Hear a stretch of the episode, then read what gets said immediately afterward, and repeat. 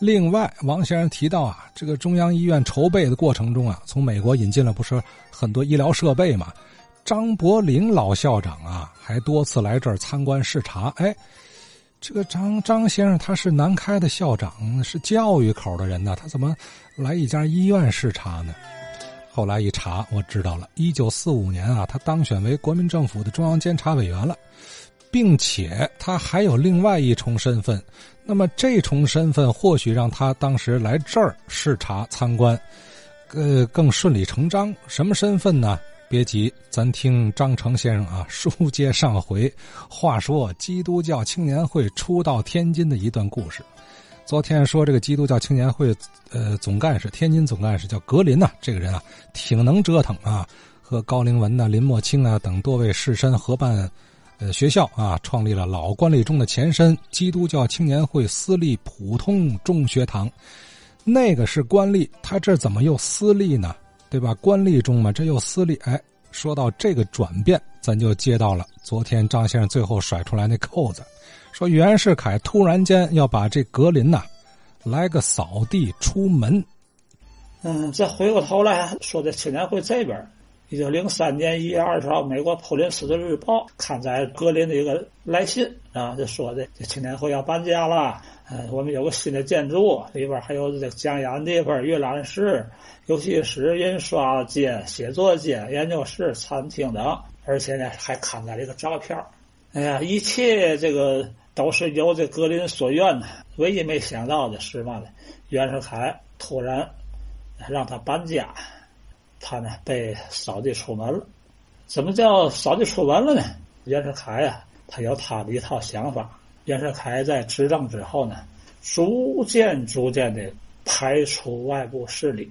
一九零三年的二月十一号，袁世凯在直隶总督衙门呢，就召见了天津府令狐鹏。随后呢，在外边就传出来了，要要收回这九书院，我们要在这办官立的学堂了。你办官立学堂，那我这私立学堂我怎么办呢？格林一听坏了，赶紧找地方，然后在大公报上看那个广告，然后他说的领导搞的这个普通中学堂啊，听说要改这个官办了，就我们呢打算迁址搬到这个京四胡同，嗯，定于这个二月初一开馆啊，一切的这规章还照旧，而且一切还都优惠。这格林呢一要撤。跟他那在一块合资的那这些中国人呢，开始心呢往这边偏。大伙儿注意啊，这阵儿是一个分水岭。第一，普通中学堂格林要自己独立的办，由以前的合资合作改为这个青年会独立办普通中学堂。反观咱这边呢，官立中学堂还没成立，这块空白期属于一种无主，没人管。是吧？而且还得维持，属于这么个阶段。嗯，报纸上有条消息，就是说天津城内普通学堂为西人格林军独立创办，格军是教法相称精美，成为各学堂教习所不及啊。昨日为学堂开馆之期啊，格林军率带一业学生九十人行开学礼。我读这消息是嘛意思？第一。说明这个格林这个独立承办这个普通中学堂成立了。第二，他从这边老的这领导稿这拉走了九十个人，领导稿这普通中学堂呢还剩下一部分人，上边那个机构呢说白了也是半散状态。这个消息表示一个分水岭，从这边开始，从宣布这边开学就开始，高凌文他们也是跟着格林拜拜了。高凌文他们。把这个剩余这点学生还弄在这个这个基督书院，也是独立承办了，但是他还是私立中学堂，不是格林那个基督教会的青年会的了，这是完全一个独立的这个私立的中学堂。当时袁世凯呢是为咱的直隶总督兼北洋大臣，管的是整个咱直隶省啊，但是咱这中学堂是属于天津府府办，这个府就不是咱天津自己。这当时包括沧州、静海、青县、盐山、庆云、南皮，这东西都属于咱天津府，所以学生也得有人家的。在招考的时候，一定给人留出名额来。袁世凯呢，当时要求呢，筹建的官立中学堂呢，各地都得派学生考试啊，让选送，每个县给十名这个名额，而且呢，还得有保人是吧？送这来审。当时那个领导稿那边剩下的那那点学生呢，也到年终考试了。嗯，当时考的，我看那些议题呀，挺高深的，搁咱现在看也也挺高深的。最后呢，考试结果呢，他分几个班，汉文班头名的顺序有戴嘉仪、陈铁山、王昌志，这这个后来都挺有名啊。还有钟世明、钱方度、李佳彤、戴家涛、赵天林、朱康伯、刘世忠。好，这这个钟世明、赵天林最后到北洋大学校长了。最后，当时他们是浦东中学堂没走剩下的那波里边的考试不错的，是吧？然后这些人正好北洋大学那边开学，可以说是保送吧，如数的都上了北洋大学了。完最后都成精英了。后边呢，就是开始这个招收这个招生了。初选选出人来之后，还报袁世凯还得批中考，就等于是这样呢，基本就差不多了。这个万事俱备。所以说，在一九零四年一月二十二号这一天是个值得纪念的日子。陈克，天津府灵福彭太守陶文登场，亲率学生。衣冠整齐的到文庙祭拜，行礼毕，太守即亲送学生到校。官立中学堂正式开学。就说打官立中学堂成立那天，再提普通中学堂，就是完全是这个格林的青年会的啊。他这个地点呢，是由这个城乡会所旁边的那个临时地儿正式迁到京四胡同十一号。是吧？这是一个新建的一个四合院，里边雕梁画栋啊，这油漆一新。图书室呢有匾额一方，其为天津青年治学会社。这阵儿呢，那个巴厘岛的那个青年会会址呢也弄好了，学生们就学习啊各方面也弄挺好。就是我们能够看到的这个老照片里边，这个青年会的那个门口呢，人们在那儿，那个小房子一个挺漂亮的。格林站在门口，挺大肚子，块大，比中国人大两号。到了九月份，研修呢，第一次到青年会里边听取了这个大主教关于基督教与教育的讲演。听了之后呢，也觉得挺受教育。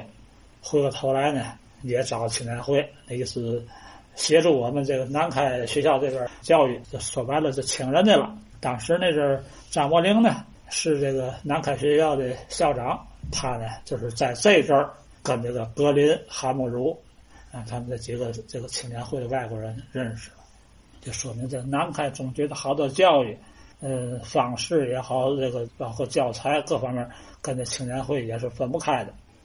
嗯，我们在手里现有一张老照片，看到是一九零九年三月，也就是天津最后一任总督张振芳。这个监视浦东中学堂那张照片里边坐着张伯苓、严修和高凌文，说明他那阵儿他们跟这个基督教青年会关系就很深了，一块协助办理了这个南开的系列学校啊，并且在学校里设立青年会小组，而且好多学生后来革命运动也是在青年会的掩护之下，所以说这个嗯，基督教青年会和南开中学的早期。也是分不开的。另外呢，张伯苓呢，这更是受格林的影响啊。他加入这个基督教青年会的那个时间，在美国明尼苏达大学所藏的基督教青年会档案里边就记载，当时在一九零八年七月二十四号，格林在街上碰上张伯苓了。他说：“张先生，那个您跟基督教青年会接触那么长时间了，怎么着？现在有想法吗？那是不是准备加入青年会呢？”张伯苓说：“过过吧，等你们跟那个饶伯森上北戴河那个那个玩的时候再说。”于是呢，张伯苓呢到那阵呢也到这块地方来度假来了，一直好几天，张伯苓也没提这事儿。而且呢，转天呢他就该走了啊。这几个青年会的人都纳闷：你来一趟干嘛来呢？随着当天下午天下起了大雨，张伯苓穿过大雨，走上宽大的台阶儿。所有的秘书们都大吃一惊。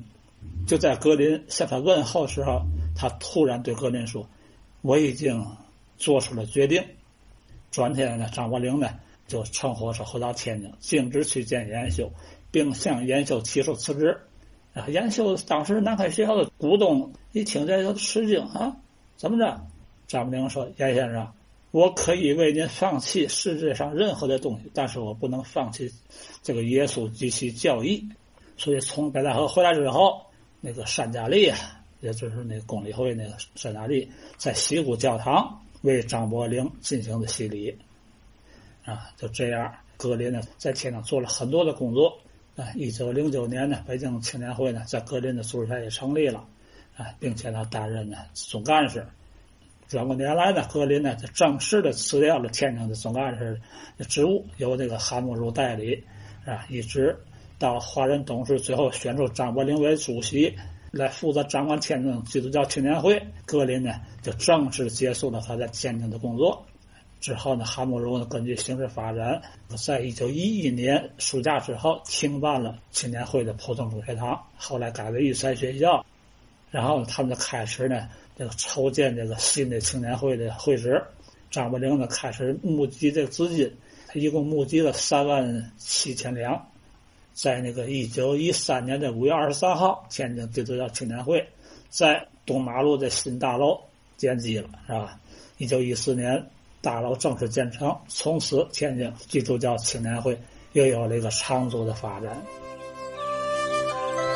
好，讲到这儿才算是有了今天，我们还能看到东马路的那个老少年宫那个建筑啊。这是张伯苓成为基督教青年会的这个呃主席之后啊，还是叫总董，还是叫总干事吧？呃，以后的事儿啊，这是他募捐建的。那么，呃，张伯苓先生这个四六年视察中央医院，我我考虑他会不会有 这么个因素啊？他和。呃，是基督教青年会的人嘛？引进美国的医疗器械，那会不会他在这里头发挥什么牵线搭桥的作用啊？哎，看起来啊，这个不仅是后来的官吏中，南开他这个也和这个格林呐，和这个基督教青年会啊渊源不浅啊。